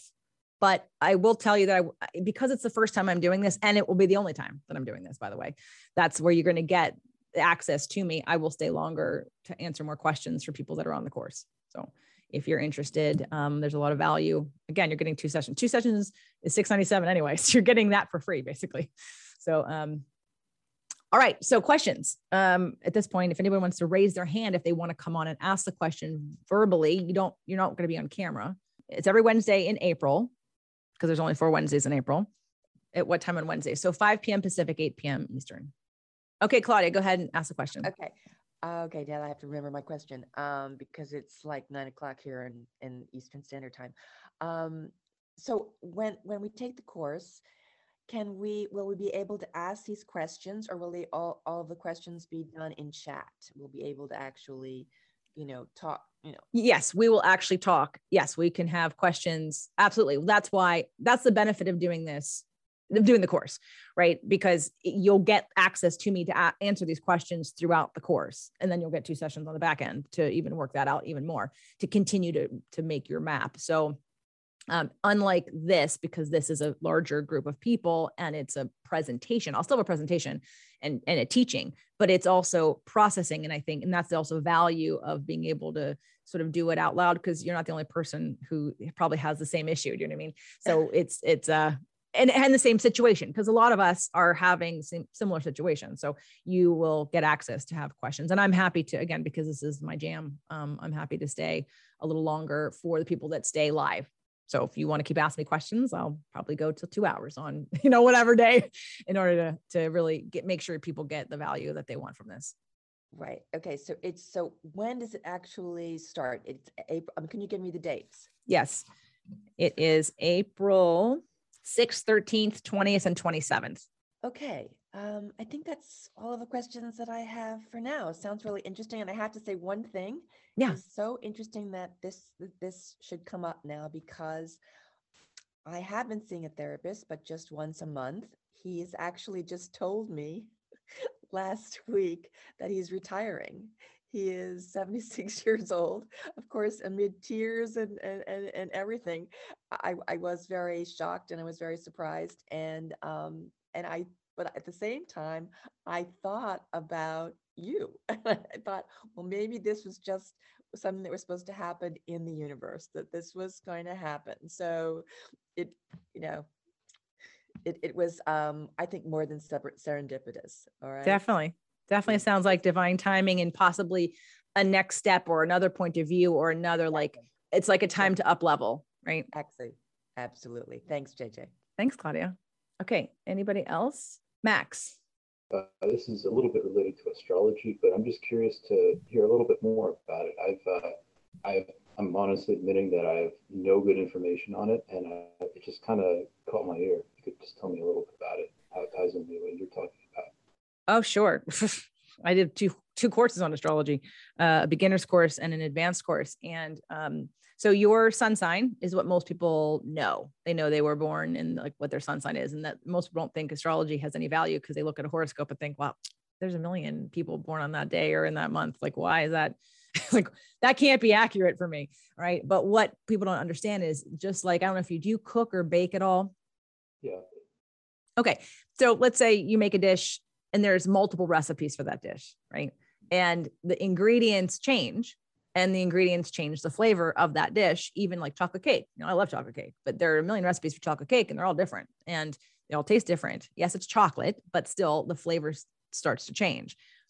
Astrology your your astrological blueprint how i like to look at it is your birth chart has like where the planets were at the time of your birth and there are many layers of this um you i deal with now i've since my next level astrology class i now deal with eight planets seven on the inside one on the outside i've added chiron to what i look at people's charts because chiron is the wounded healer and I think that Chiron, your, wherever your Chiron is, gives you a little bit more validation of that your path has been predetermined to heal something in you that you're then going to teach others about. So I've added Chiron. But what I look at is your sun, which is your personality, your soul, if you will, like you're in this in this lifetime. Then you have thanks, Kelly. Um, your your moons how you deal with emotions. So if i had to say what did you need to look at the most in your astrological chart you would look at your sun and your moon. And even more importantly really the moon. Why? Because the moon deals with how you deal with emotion. So i'm a pisces but my moon's in sag which means that i i'm about the why. The sages are are truth seekers. I'm a truth seeker. So that would be different if I was a Pisces with a Pisces moon, where I'd be very feeling and I'd be really prone to more depression and getting into that negative momentum because I would, Pisces are like the doormat of the signs. I didn't say that, someone else did. Uh, we're not, we're awesome. But, um, but knowing how, like if you're water, water is, is, is emotion. Air is in the head. It's, it's thinking. So people have anxiety often sometimes have a lot of air in them because it's them, they're always in their head. So if you're Libra or Gemini, so uh, earth is usually really stable and and not stuck but like they don't really move very much or change very much and then fire is very active very action. I have a lot of fire right in my, with my water. So astrology changes our interpretation because if i how i handle how i process emotion is going to be based on my moon how i react in certain situations like my venus is how i deal with love relationships your mars is how you uh, deal with sex right? So that we're looking at different planets to see what energy rules that planet because the energy and the element will give us information about how to do something like when I was a personal trainer only, I would do everybody's chart just to know how to talk to them.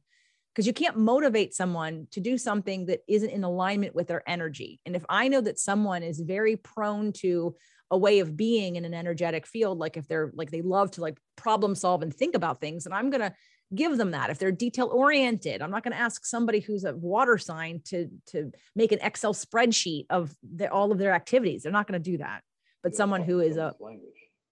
Right exactly. So to me astrology is one of the huge factors and it also creates compassion for others because when you can understand that your partner is not reacting to you or whatever whoever in your life isn't reacting to you that that's how they react to everyone then again we get less triggered we get less hurt. We get um Thank you, Pamela. And everybody, I'm going to go read the rest of the things. Does that make sense? So astrology really gives us more information on on how we behave, how we interpret the world, how we communicate, how we show up. I see. It does make a lot more sense now. Good. Thank you. Yeah. Yeah. Uh, okay. Anyone else have a question they want to raise their hand? Uh, what about trauma? Will we deal with trauma? Yeah, we're going to deal with trauma.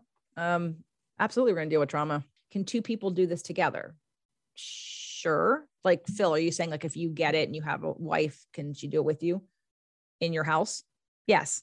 Um, is there a specific astrology chart guide you recommend?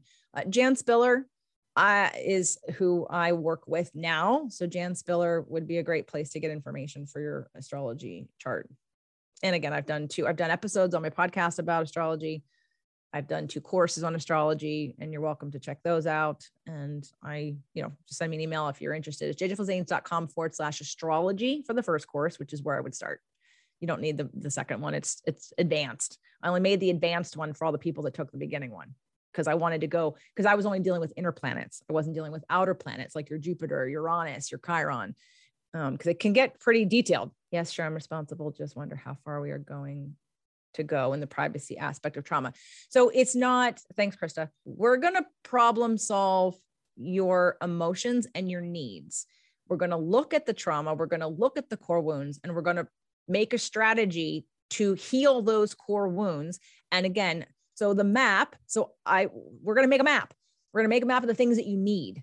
And your journey on the map will be dependent on your speed of processing, your doing the work, and then how much time one needs in each section. And it won't be a map you can do forever. It'll just be a map you can do for now, right? Because when you get to each, so it's think of like A, B, and C, right? So you're at A, you can't see C from A. Okay. But we have what we can know is so when you're on A, all you can see is B. And then from B, you know how to, oh, uh, now I'm at B. Now I can see C. The map we're going to create is going to be here are the tools that need to be implemented. And where they go on your map is going to be personalized for you. And then what you're again ready for, what you're willing to deal with, what you what's interesting to you, what you, you know, kind of what you need based on your core wounds. And then based on where we get to with the first two exercises. This is just skimming the surface, but it's starting you on giving you tools that you can use forever. When you know how to problem solve your feelings, you know, so said client that I was talking about in the beginning, you know, now has a structure for how to problem solve her emotions. She didn't get that in therapy. She just had feelings and she kept be asking, how do you feel? How do you feel? Does that make you feel? It wasn't like, what do I do about it? Okay, well, how now when you know what to do about it, now I have power. Now I feel better. It's very simple but it's not easy sometimes, especially if you're dealing with self worth issues and you need to learn how to love yourself. But that's what I'm going to give you the tools for on how to do some of that. I don't know how many of you believe in whether it be angels or universe or God or source or whatever. Hey, it could be even your like your grandmother that passed away. But we are getting messages all the time. And even if it's just your internal self, like inside your, you know, the messages from your own brain that want to reemerge, we can better hear and assess those when we're in our when we're in when we're in alignment. Now the problem is a lot of people think that any message they get when they're out of alignment is something to follow. You don't want to follow all of the thoughts you have when you're out of alignment because again, you are in that negative momentum. So that is not how we create change or get the things that we want because we acted on something out of alignment. So strengthening your intuition is about again creating new neural pathways in the brain to allow us to receive the messages that are around us all the time what has happened through the work that I've been doing over the last three since 2018. I did a releasing weighs you down, and we've been teaching energy work and energy clearing and all this emotional stuff. And what has happened through my evolution is that I I have increased my psychic abilities. Now I'm not psychic and I'm not going to read anything I can't channel for you or anything like that. But what I get, I get messages. I trust my intuition. I act on my intuition. I know how to get to it. And a lot of people don't can't get to it because they're out of alignment and they don't know how to get to it. So we want to create new neural pathways in your brain to open us up to receiving what's already there that we can't receive because we don't have a pathway to interpret it. So hopefully that makes sense. Is there a specific workbook that you would provide? It's going to be, uh, yes, I don't know how thick of a workbook it's going to be, but it'll be a bunch of pages that you're going to, yeah, it's this homework that there'll be pre pre work and then there'll be the work we do within the course. And I don't want to give it all to you ahead of time because I want to make sure people stay in the process of here's the first exercise and here's what you focus on. Because when I give somebody something that's too far ahead, you skip ahead and you might not do the work. Thanks, Doug. All right, Doug is putting up another link to the course. Um, jjflizanes.com forward slash bootcamp. So the strengthening intuition will help to start creating those new neural pathways to trust your intuition, to get the downloads, to get the hits, to get to know how, and there's meditations in there, there's tapping in there, there's all kinds of things that again will start to change your brain chemistry when it comes to your thoughts and feelings. Okay. Not creating chemistry when it comes to neurotransmitters, that's in your food. But um, but it will help to create better feelings. If you're programmed to feel badly because you've practiced feeling badly, you're not good at feeling good. We have to create that. Um, I'm wondering if this would work for adult mother and an adult son who have a lot. Absolutely. We speak, but have a lot of black. Here's what I would recommend, especially if she, thanks, Stephanie, Phil, I would do the work for you first. And then you can share it with her after you do it maybe. Here's a you know when you're if you're in a relationship i have helped fix relationships and save marriages with one person because you don't have to have buy-in from the other person. Now there comes a point in which you might but to start you bring stuff to the table we can work on that you don't have to ask someone else to participate in. And it's possible that because some people don't people don't want to change. And and the ones that do embrace that they are responsible for their reality like let's say phil if it's your you and your mom If your mother wants to do it, cool, absolutely. But if she has any resistance to it, she doesn't need to because you will have compassion for her in a new way. And when you there's an there's a Wayne Dyer quote that says when you when you change the way you look at things, the things you look at change. When you change the way you look at things, the things you look at change. So do the people. When you show up differently, what you pull from them is different than what you've gotten before. The problem is most people show up to relationships expecting certain things to happen. They get exactly what they expect. When you can open up and see different things, that was, I mean, I worked on my marriage for so long. It's how I learned all this that I even got to the point where I was vibrating so high. I was working so hard at keeping up such a high charge. I would literally pull out of him what I wanted. But then I couldn't sustain that because I can't vibrate for him. But I could focus on what I appreciate. I could focus on what makes me excited. I could get there and then and then I would get the behavior that I wanted because that's what I was pulling from him. I wasn't complaining. I wasn't looking at the bad stuff. So again, there's a lot of work one person can do to shift a relationship. When I first started going to like my favorite therapist of all, I went because I was defensive. Okay, well, that's on me. That's a trigger. I'm defensive. Well, that's in me. So I have to heal that because there's another way to deal with someone yelling at you. And it could be to just love them versus be defensive. Defensive is a wound. So I worked on that. I became not defensive and the relationship changed. But I had, I took responsibility for that. So, yes, two people could take it, but I encourage you to do your own work and watch your relationship shift. And then when it's over, you can give her access to your program and she could watch it and do it with you and you could do it again. And maybe even be in a more empowered position because you could have more compassion for her and compassion for yourself. You'll get your needs met and you won't be as attached to her changing. If you're attached to her changing, right? Okay, any other questions? Do I have a max number of clients that can be in the program? No. I mean, I don't I don't think I'm going to have like a thousand people, but I mean, it's, you know, and I, so no, Megan, um, thanks, Krista. My work with JJ has drastically changed my relationship with my mom. Right. Thank you for that. Yes. Is the course accessible forever? Yes. Thank you for these questions that I didn't put in there. The course is accessible forever. You are getting these tools, you'll have access to it forever. It is not just the four weeks, everything is recorded. All the tools that are in there, you can keep doing.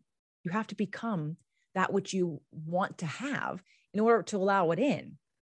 That's why most people who win the lottery like are so sabotage themselves because they didn't they don't feel worthy of it. They didn't feel like they earned it and they don't they don't appreciate or love themselves enough to allow themselves to bask in it. They feel guilty about it. So they end up giving it away or spending it and being in more debt. You know, I mean, I don't, I know there's some statistic about how fast people who win the lottery lose it. Okay. If there's no other questions, we are going to close. Um, so do we get a choice if it's, yes, you get a choice if it's with me or one of my trainers. Absolutely. I will not assign people without asking you. You get to choose. Okay. Well, thank you guys for uh, being here and for being a part of this. And uh, I'm glad this speaks volumes to you. And thank you for for being here. And that's it. Okay. All right, everyone, go to bed. Good night. Go eat dinner or uh, enjoy. Thank you, Stephanie. Thank you, everybody. Listen to the podcast. Sign up for the course if it calls to you um, soon, so you can get all the bonuses. And uh, I'll see you guys in April. Okay. Ciao. All right, thanks for listening, Food Heals Nation. I hope you enjoyed that workshop. Again, this will be taken down. This is just a limited release bonus episode. So make sure to listen twice if you need to, or if you're interested in going further and really doing this work for the month of April, just head on over to foodhealsnation.com slash roadmap and you can sign up for the Roadmap to Emotional Healing course. Along with that course, you're going to get some incredible bonuses, including my course, Food Freedom, where I help you with ending emotional eating, dropping body shame, and just losing the weight for good. You'll also get JJ's course, the Anatomy of Emotion course, and you'll get a one on one session with either JJ or one of her well trained empowerment strategists that's valued at over $1,500. There are two options to pay. You can pay in full or you can do a three pay plan. It's totally affordable, absolutely beyond worth it if you're ready to do the work. You'll do the work in a group setting, you'll do the work on your own, and you can see massive shifts in 30 days. Trust me, take my word for it because I've done this. Um, so, let me tell you a little bit more about the course. In the first week, you'll be identifying the issues that you want to focus on and start to deconstruct the situations. What happened? What was it? What judgments and assumptions did you make on at the time, right, about life. And so there's a tool that will be used throughout the course to identify those issues. Once you learn this tool, you'll keep it with you probably for the rest of your life. In the second week, you're going to work on those core wounds, right? So you'll talk about you'll learn about how to do it, why we do it, and how it affects our choices. You'll you'll have homework. So each week we'll build on the last and you'll have to do some things on your own, but it's all very powerful healing work. And I I think you'll actually enjoy it because there's something really empowering about learning about how to heal yourself and sometimes you're crying but you're like hey this is getting me on the step on the right path to the next step i need in my evolution to get myself out of this and into my next level of awareness and manifestation and living my healthy happy life. Then week 3 you'll go over you'll review the core wound homework that you did and identify the core wound and your patterns of coping and then you'll get customized treatment plans for what it is that you need to do next. Because in week four, you'll actually be creating your long lasting action plan with all the tools that you need to continue on your healing journey. So there's a lot of different tools and strategies learned in this course. You're going to identify your love styles that JJ talked about, which was so interesting.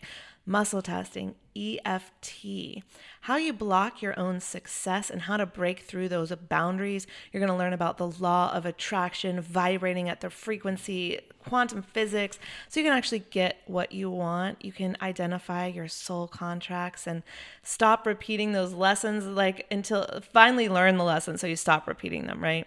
Um, understanding your triggers and how you deal with them, um, becoming aware of your body and grounding, conscious versus subconscious beliefs, balancing your mental and emotional processing, creating healthy boundaries and self respect, getting out of the victim mentality, strengthening your intuition.